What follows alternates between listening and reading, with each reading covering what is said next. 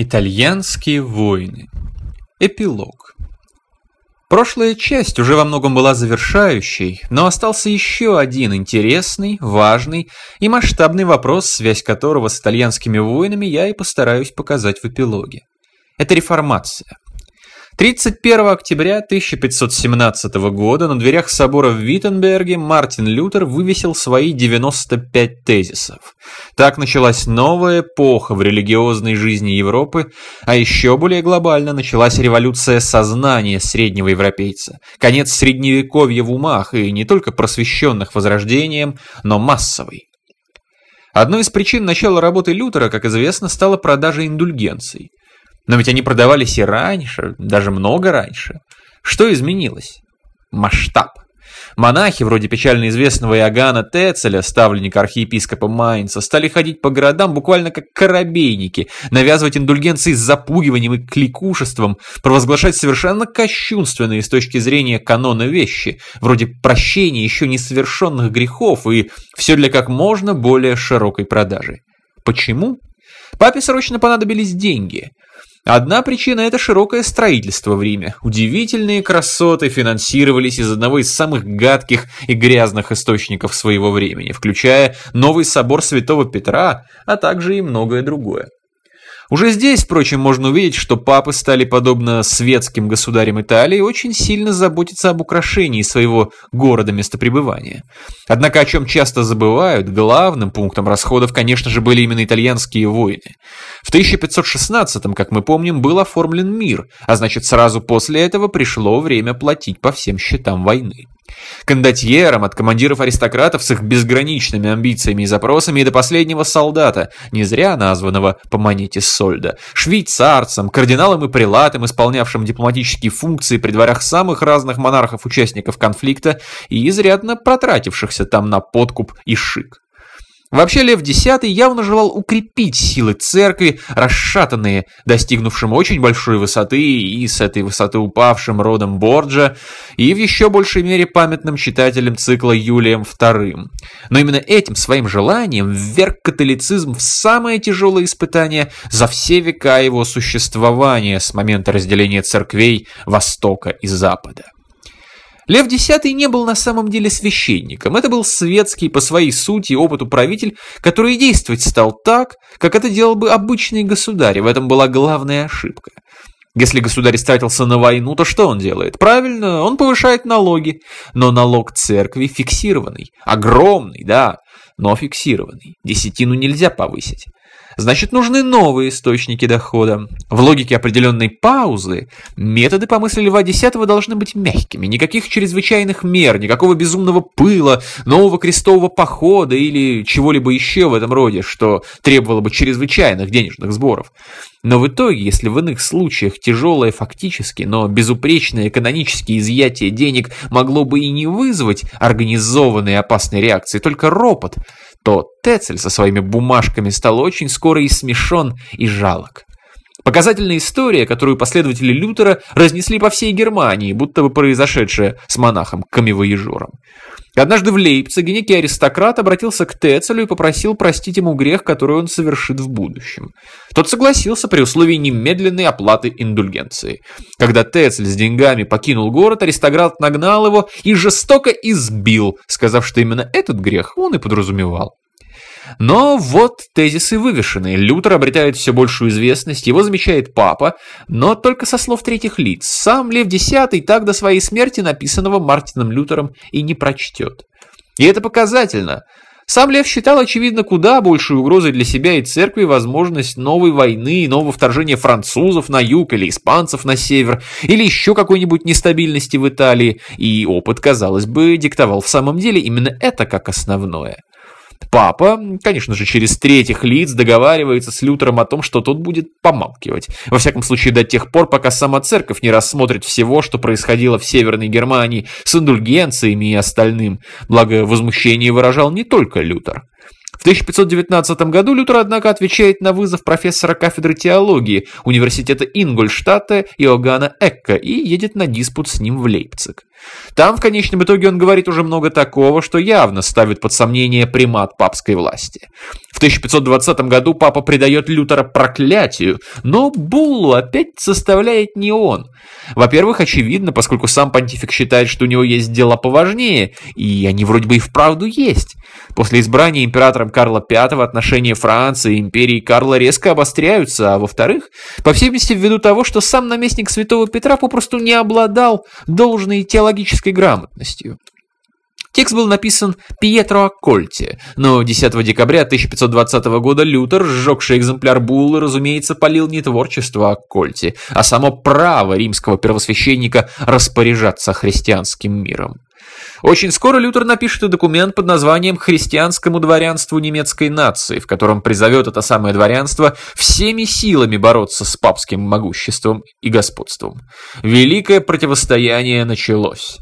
А где же итальянские войны? Неужто дело только в том, что папа Лев был отвлечен их последствиями от действий Лютера? Лишь ради этого я вынес этот вопрос отдельно в конце своей серии? Нет, все куда глубже. Да, Лютер был выдающимся человеком, умелым полемистом, но поразительно быстро смог сколотить коалицию преданных себе людей, в том числе облеченных властью. И ведь были прецеденты масштабных выступлений против папского примата и раньше.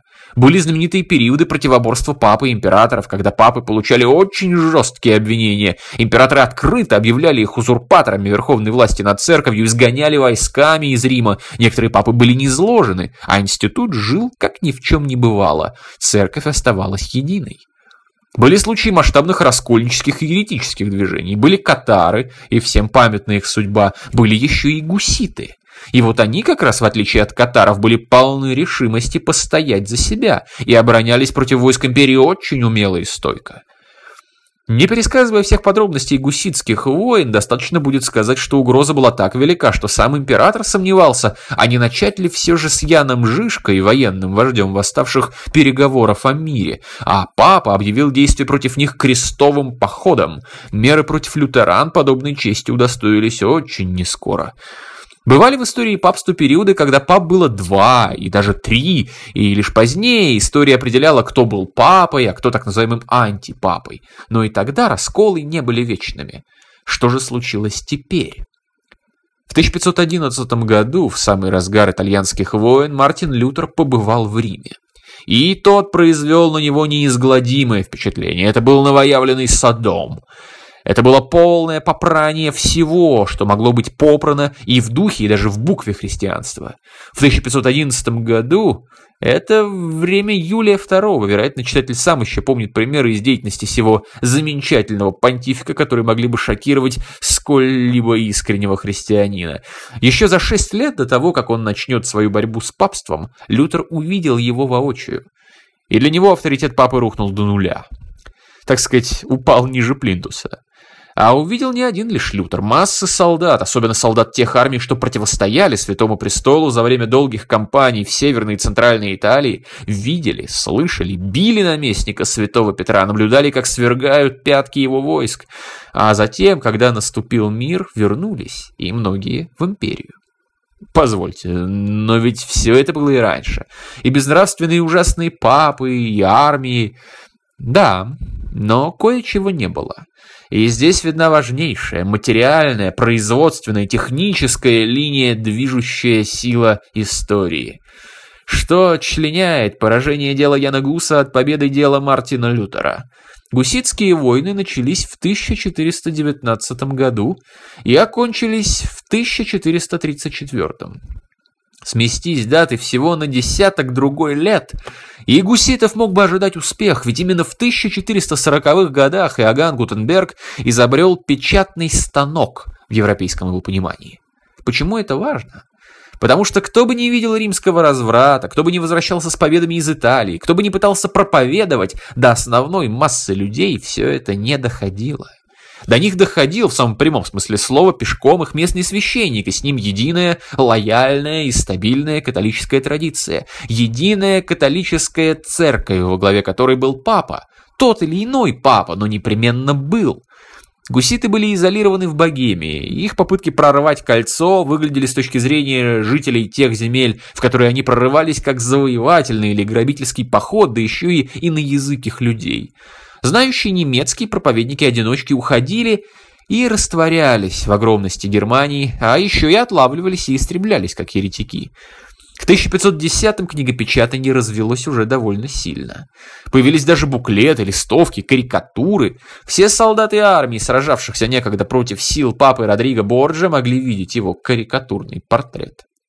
Мартин Лютер Год с 1520 по 1521 скрывался в замке Вартбург, а его идеи продолжали распространяться под аккомпанемент рассказов, в том числе и печатных, тех людей, которые сами были в Италии и видели все то, что Лютер бичевал, готовы были подтвердить, что мало найдется более далеких от добродетели людей, чем современные им понтифики. Целый ряд светских владетелей империи был раздражен против папства, и все из-за тех же войн. Император Максимилиан настойчиво лез в Италию, требовал, выцыганивал и клянчил на это денег, а что всего хуже, непрерывно там проигрывал. И все знали, пусть даже это в действительности и не было вполне справедливым, что все это из-за папы, что именно он втянул империю в эти войны. Нашлись те, кто готов был поддержать Лютера не только и не столько из-за строго религиозных мотивов. Многие, благо, понимали, что если ничего не изменится, то в Италии еще вполне может грянуть. А ведь и в самом деле грянуло очень скоро, и под Павией основные силы Карла V количественно будут представлены именно немцами. Но ведь и тут не все.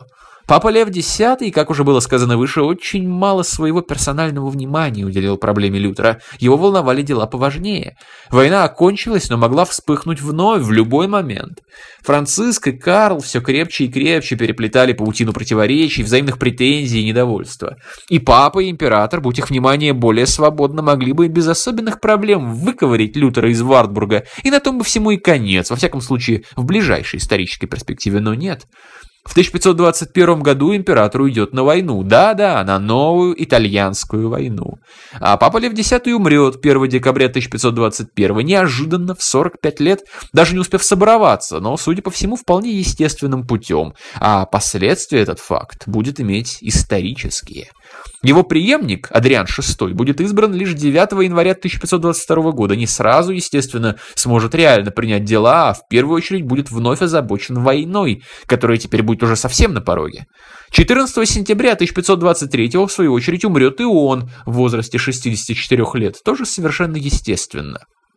Климент VII будет избран 19 ноября 1523 Его вновь будет занимать война.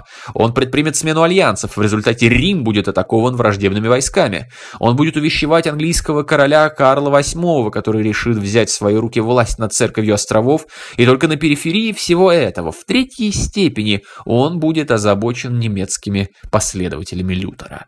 И только 27 февраля 1530 протестантские князья и владетели империи под подпишут Шмаль-Кальденский оборонительный союз, который позднее выстоит в борьбе с Карлом V и не даст разгромить новую деноминацию силой.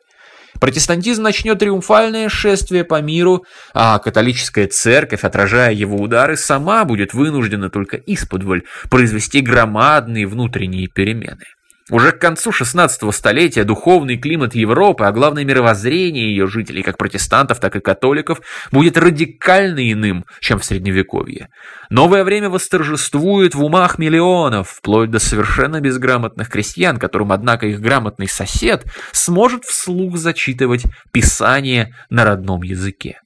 И вот на этом я уже действительно ставлю точку. Глобальное влияние полузабытых большинством ныне войн на многие и многие стороны жизни, в том числе и современного нам общества.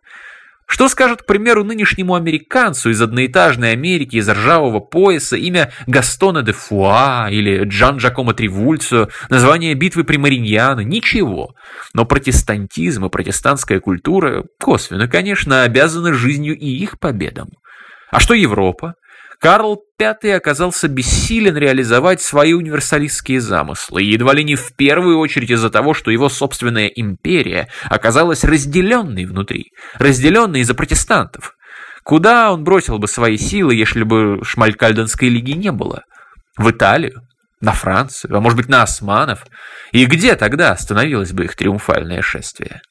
Вопросов можно задать много, и это хорошо, это интересно, это рождает мысль.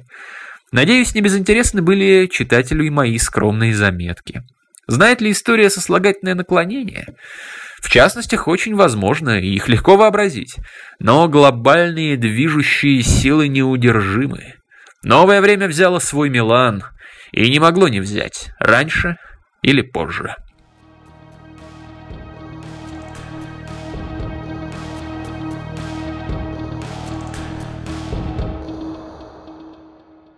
Итак, вы прослушали цикл статей, сросшихся в одно полноценное, увлекательное приключение в прошлое от Ивана Мизерова. Текстовые работы автора и реквизиты для выражения ему осязаемой благодарности вы можете найти в нашем сообществе «Катехизис Катарсиса» по хэштегу, собственно, Мизеров. Ну а мы ждем ваших комментариев с оценкой наших подкастов и прощаемся с вами до новых выпусков. Всего доброго!